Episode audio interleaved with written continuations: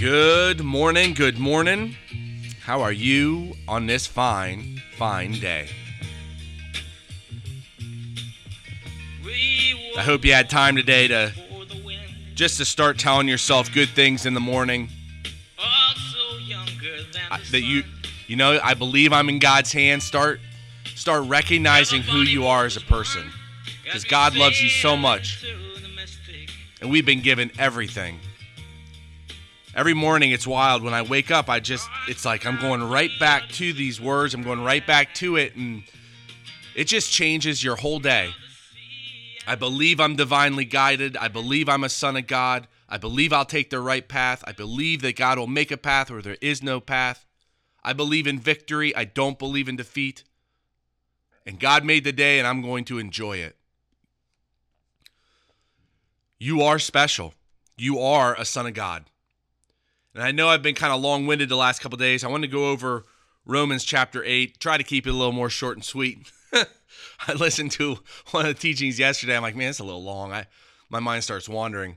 So we'll shorten it up. But if you go to chapter 8 in Romans, it says, There is therefore now not one judgment against them which are remaining within Christ Jesus or in Christ Jesus.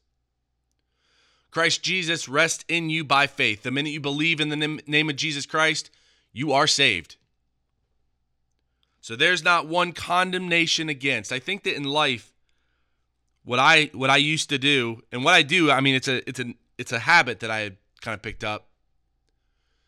Is that regardless of whether or not I know that I'm saved, I would start thinking of the things I did wrong, and I stuck on them, and it would build up over time, and then I would be ashamed of not being the man that I could be.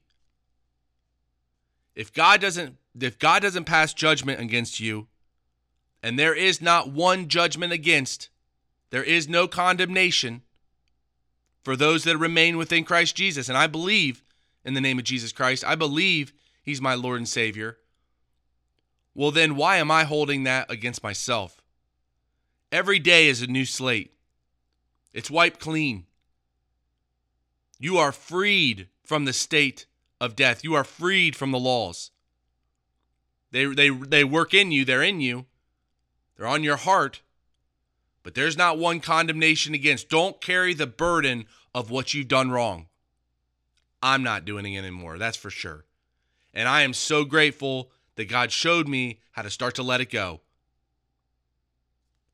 Verse 2 For the law of life, and this is the, it's for the law of the spirit of life, but this is the new spiritual nature of life.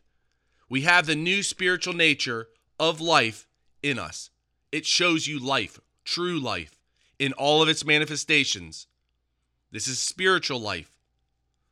For this, the law of the spirit of life remaining within Christ or in Christ Jesus hath freed me from the law of sin and the state of death. This new law of life, or this new law that rests in the Spirit, freed you from the state of death. The state of death was created when Adam transgressed against the law, against God. The state of death was created. It's enmity against God. If you jump down, I'll show you exactly what I'm talking about. It says, For they that are after the flesh do mind the things of the flesh, but they that are after the spirit, the things of the spirit. For to be carnally minded is the state of death, but to be spiritually minded is life and peace, because the carnal mind is in direct opposition against God, for it is neither subject to the law, or it does not submit itself to the law of God, neither indeed can be. The condemnation, the negative thoughts, fear, all of that comes from the state of death, the carnal nature that rests within our bodies. But Jesus Christ died for that to free us. You are freed. But it's still in there to hold you back. That's why you start to put the words on that God gave us. You're freed. I mean that that's a big deal. You have the freedom to go where one wants. The liberty wherewith Christ hath set us free. the freedom to go where one wants because Jesus Christ set us free from that state of death. That those thoughts, these carnal thoughts. To renovate and renew your mind is a gift from God. And I love that word renovate too, renew, because you renew, it's like redoing a house. We're all a house, and you can have whatever you want in that house, but it still looks like the house. And I think it's an amazing, like to, to think about cleaning up that house, getting all the stuff out, and renovating it to something beautiful. That's what God gave us the opportunity to do. And it's all through His Word. Put the Word on in your mind, believe it, be convicted, have conviction. But faith comes through hearing, believing what you hear. Specifically, that's what the Word means. And if you don't hear it, it's going to be pretty difficult to believe it. And I'm pounding this thing about saying this stuff out loud. It it changes. It's part of the renovating of the mind, believing and saying it. Redoing those synapses in your brain. I believe, I believe, I believe. Uh, I don't know where I was in this. Mm. I'll just read three and four and then we'll call it a day. For what the law could not do, in that it was weak through the flesh, God having sent his own Son in the similitude of flesh, and for sin, or as concerning sin, condemn sin in the flesh, that the righteousness of the law might be fulfilled or accomplished in us who walk in parallel motion, or not in parallel motion with the flesh, but in parallel motion with the new spiritual nature you're divinely guided. Right there is the word. You are divinely guided. I believe I'm divinely guided because I have the new spiritual nature that walks in love.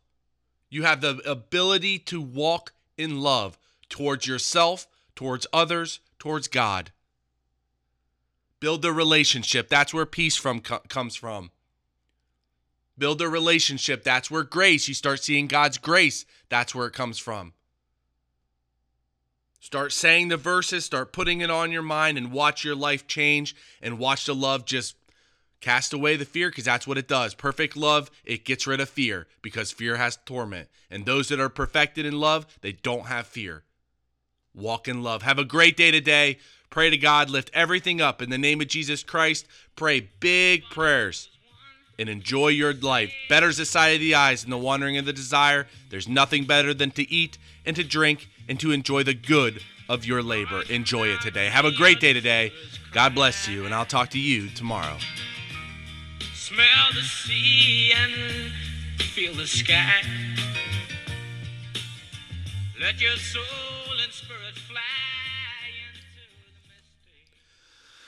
Well, Heavenly Father, thank you so much for each and everything you do for us. I continually ask that you show me a very clear picture of where we're headed and um, and I, am just thankful for the opportunity to go to you. I thank you for your word and how refreshing it is, and um, and just the journey that we're on. I thank you for the boys. You take care of them. I pray for this trip today that it's that it's just protected, and I thank you that we can go to you with that. And I pray for each and every one of your believers today that you just fill them with that emotional feeling of love, where they feel your love, they feel you today.